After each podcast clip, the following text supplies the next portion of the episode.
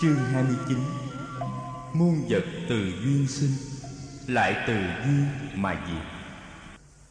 Trong thời gian ấy, Nhiều người có đạo tâm tìm đến với Phật để xin xuất gia. Đa số là những thanh niên tuấn tú. Những vị khất sĩ giỏi làm phụ tá cho Phật đã có nhiều, Nên việc tiếp nhận và giảng dạy cho các vị khất sĩ mới đều được họ phụ trách con trai và con gái các nhà lành tìm đến rừng kè để xin quay về và nương tựa nơi Tam Bảo cũng rất đông. Có một hôm, sau lễ quy y của gần 300 người trẻ tuổi, Đại Đức Kiều Trần Như giảng cho những người này về ba viên ngọc quý. Ba viên ngọc quý là Phật, Pháp và Tăng. Khất sĩ Kiều Trần Như là vị đệ tử xuất gia đầu tiên của Phật mà cũng là người đệ tử đầu tiên đã thực chứng đạo tỉnh thức. Đại Đức dạy Phật là người tỉnh thức và là người tỉnh thức cao độ. Người tỉnh thức biết được và thấy được chân tướng của vũ trụ và cuộc đời. Vì vậy người tỉnh thức không còn bị ràng buộc vào ảo vọng, sợ hãi, giận hờn và tham đắm. Người tỉnh thức là người tự do, có đầy đủ an lạc, có đầy đủ tình thương và sự hiểu biết. Bậc Đại Sa môn Cồ Đàm, thầy của chúng ta, là một bậc tỉnh thức hoàn toàn. Người là kẻ chỉ đường cho tất cả chúng ta, đưa chúng ta ra khỏi thế giới ảo vọng để trở nên những người tỉnh thức. Mọi người trong chúng ta đều có tính Phật trong lòng, và vì vậy ai cũng có trở thành người tỉnh thức như Phật. Phật tính này là khả năng tỉnh thức, khả năng vượt thoát ảo vọng. Nếu chúng ta tu tập theo đạo lý tỉnh thức, thì chúng ta làm cho tính Phật trong ta mỗi ngày mỗi sáng, và một ngày kia chúng ta cũng sẽ đạt được tự do và an lạc hoàn toàn như Phật. Phật ở ngay trong tâm của mỗi chúng ta. Chúng ta phải trở về tìm Phật ngay trong tâm ta. Phật là viên ngọc quý thứ nhất. Pháp là con đường đưa tới sự tỉnh thức. Con đường này đã được Phật tìm ra và người đã và đang chỉ dạy cho chúng ta. Con đường này đưa ta thoát khỏi ngục tù ảo vọng, giận hờn, sợ hãi và tham đắm và dẫn ta tới chân trời tự do, an lạc, vô quý, làm cho sự hiểu biết và tình thương phát hiện nơi ta. Hiểu và thương là những hoa trái đẹp đẽ nhất của đạo lý tỉnh thức. Pháp là viên ngọc quý thứ hai của Tăng, là đoàn thể những người đang cùng nhau thực tập đạo tỉnh thức và cùng đi trên con đường giác ngộ. Muốn tu tập đạo giải thoát, ta phải nương tựa vào đoàn thể này một mình đơn độc, ta sẽ gặp nhiều khó khăn trong sự tìm học và thực hành đạo lý tỉnh thức. Vì vậy chúng ta phải nương vào tăng đoàn. Người xuất gia cũng như người tại gia phải biết trở về nương tựa nơi tăng đoàn để có thể đi xa trên con đường tu tập. Tăng là viên ngọc quý thứ ba của chúng ta. Này các thiện nam tử và các thiện nữ nhân, tất cả chúng ta phải trở về nương tựa nơi ba viên ngọc quý của trần gian là Phật, Pháp và Tăng. Có nơi nương tựa rồi, chúng ta sẽ hết bơ vơ và chúng ta sẽ vững tiến trên con đường giác ngộ. Đã từ hai năm nay, tôi đã trở về nương tựa nơi ba viên ngọc quý. Hôm nay quý vị cũng phát nguyện đi cùng một con đường.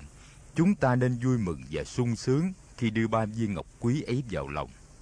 Thật ra, ba viên ngọc quý ấy đã có sẵn trong tự tâm của chúng ta từ vô thủy ta tu tập đạo giải thoát là để làm cho ba viên ngọc ấy chiếu sáng trong ta. Các thanh niên rất sung sướng được nghe thầy Kiều Trần Như giảng. Họ cảm thấy một nguồn sinh lực mới trào dâng trong họ. Từ hôm ấy, những người con trai và con gái các nhà lành có đạo tâm và ý chí tu học bắt đầu được các thầy khất sĩ gọi là thiện nam tử và thiện nữ nhân. Trong thời gian này, Phật đã thôn nhận vào tăng đoàn hai vị đệ tử thật xuất sắc, đó là Xá Lợi Phất và Mục Kiền Liên. Hai người đã từng tu học với đạo sĩ Sanchaya, một vị du sĩ nổi tiếng ở thủ đô Dương Xá. Phật cũng đã từng nghe nói tới vị du sĩ này. Giáo đoàn của vị đạo sĩ Sanchaya là giáo đoàn của những vị du sĩ, gọi là Paribrajaka. Xá Lợi Phất và Mục Kiền Liên là hai người bạn thân Cả hai đều thông minh và cởi mở. Họ đã từng hẹn với nhau là ai chứng đạt được đạo lớn thì phải thông báo và chỉ bảo ngay cho người kia biết. Một hôm, Xá Lợi Phất trông thấy vị khất sĩ A Thấp Bà Trí cầm bát đi khất thực trong thành phố Dương Xá. A Thấp Bà Trí là một trong năm vị đệ tử xuất gia đầu của Phật và đã được Phật khai ngộ cho ở vườn nai gần Ba La Nại. Thấy phong độ ung dung và giải thoát của A Thấp Bà Trí, Xá Lợi Phất rất lấy làm cảm phục. Phong độ này tạo ngay được niềm tin trong lòng vị du sĩ. Xá Lợi Phất tự bảo, đây chắc chắn là một vị đạo sĩ đã đạt đạo. Thật đúng như mình đã nghĩ. Thế nào trên thế gian này cũng có người đạt đến quả vị giải thoát. Ta phải tới hỏi xem vị ấy tu học với ai. Ai là thầy của vị ấy? Và người ấy đã tu học theo giáo pháp nào? Vừa nghĩ như thế Thì Xá Lợi Phất vừa bước theo sau vị khất sĩ A Thấp Bà Trí. Nhưng ông lại nghĩ tiếp. Vị đạo sĩ này đang đi khất thực từ nhà này sang nhà khác một cách lặng lẽ và nghiêm trang. Ta không nên quấy rầy thầy ấy. Ta nên đợi cho đến khi nào ông ta khất thực xong xuôi Rồi hãy tới hỏi chuyện sau cũng không muộn. Và xá lợi Phất kiên nhẫn đi theo A Thấp và Trí, Cho đến khi A Thấp và Trí khất thực xong Và đi ra khỏi dòng đai thành phố. Xá lợi Phất mới rảo bước đi nhanh, Vượt qua ông ta, Rồi quay trở lại để chào.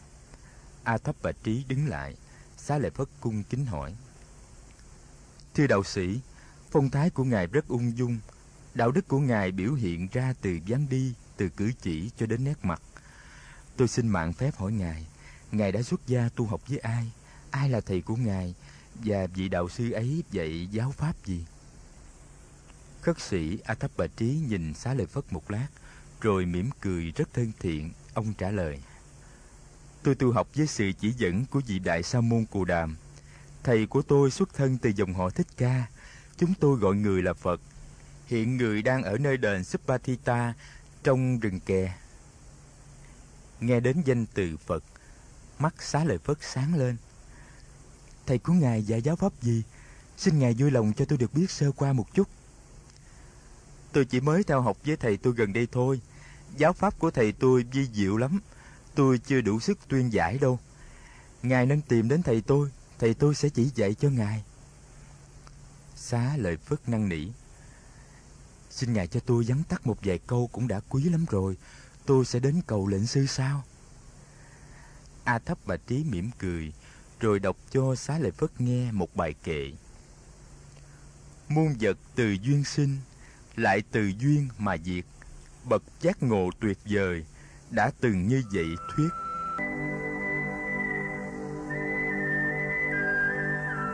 Nghe xong bài kệ xá lợi phất bỗng thấy tâm tư bừng sáng. Cái thấy không tỳ vết về chánh pháp được phát sinh ngay trong lòng. Mừng quá ông cúi đầu chào a thấp bà trí và lập tức chạy về tìm bạn. Thấy xá lợi phất trở về mặt tươi như một đóa hoa một kiền liên hỏi sao mặt sư huynh hôm nay tươi thế? Hay là sư huynh đã tìm được đạo lớn rồi? Nói đi sư huynh. Xá Lợi Phất kể lại cho bạn nghe về cuộc gặp gỡ với vị khất sĩ A Thấp Bà Trí, rồi đọc cho một kiền liên nghe bài kệ. môn vật từ duyên sinh, lại từ duyên mà diệt, bậc giác ngộ tuyệt vời, đã từng như vậy thuyết. Nghe bài kệ, một kiền liên lập tức thấy tâm trí bừng sáng, cái thấy về chánh pháp đến mau như một làn chớp giật, vũ trụ hiện ra như một màn lưới nhân duyên chằng chịt. Cái này có vì cái kia có. Cái này sinh vì cái kia sinh cái này không vì cái kia không. Cái này diệt vì cái kia diệt. Ý niệm về một thần linh như một nguyên nhân đầu tiên tạo ra dạng vật đột nhiên tan biến cái dòng lẫn quẩn dường như có thể chặt đứt được cánh cửa giải thoát thấp thoáng ở đâu đây một kiền liên dục bạn Sư huynh, chúng ta nên lập tức đi tìm Phật. Phật chính là thầy của chúng ta. Ta phải tới xin tu học với người. Xá lợi Phất do dự. Nhưng mà 250 vị du sĩ trong giáo đoàn đang trông cậy nơi chúng ta như những người huynh trưởng. Chúng ta không thể bỏ họ một sáng một chiều như vậy được. Chúng ta phải đến báo tin cho họ biết trước. Hai người bạn tu liền trở về trụ xứ tu học của giáo đoàn du sĩ. Họ kể cho các bạn đồng tu nghe về những gì vừa xảy ra cho họ. Cuối cùng họ nói, Các huynh đệ, Chúng tôi đã quyết định đi tìm Phật và xin tu học với sự hướng dẫn của người. Chúng tôi xin có lời từ giả các bạn. Nghe Xá Lợi Phất và Mục Kiền Liên sắp bỏ giáo đoàn du sĩ để theo Phật, 250 vị du sĩ đều tự nhiên cảm thấy bơ vơ. Lâu nay họ đã tin cậy vào hai vị sư huynh này. Bây giờ hai vị bỏ đi, họ không cảm thấy bơ vơ sao được. Cuối cùng, tất cả ngõ ý xin đi theo hai vị. Xá Lợi Phất và Mục Kiền Liên đi tìm đạo sĩ Chanchaya, vị lãnh tụ giáo đoàn du sĩ và báo cho ông biết về quyết định của mình. Đạo sĩ Sanchaya buồn lắm, ông nói: "Hai vị ở lại đây đi, ta sẽ giao quyền lãnh đạo giáo đoàn du sĩ cho hai vị, đừng đi mà." Ông năn nỉ tới ba lần như vậy, nhưng hai người vẫn không chịu ở lại, họ nói: "Thưa ngài, chúng tôi đi tu là cốt tìm con đường giải thoát chứ không phải cốt trở thành những người lãnh đạo. Con đường không có thì chúng ta lãnh đạo người ta đi đâu? Chúng tôi phải tìm tới với Sa môn Cù Đàm, bởi vì Sa môn Cù Đàm đã tìm thấy con đường mà chúng tôi thường mong ước. Nói xong, Xá Lợi Phất và một Kiền Liên cúi xuống lạy đạo sĩ Sanchaya và từ biệt. 250 vị du sĩ cũng làm như thế, tất cả đều đi theo hai người. Xá Lợi Phất và một Kiền Liên đưa 250 vị du sĩ tới rừng kè. Mọi người sụp lại trước Phật và cầu xin được xuất gia.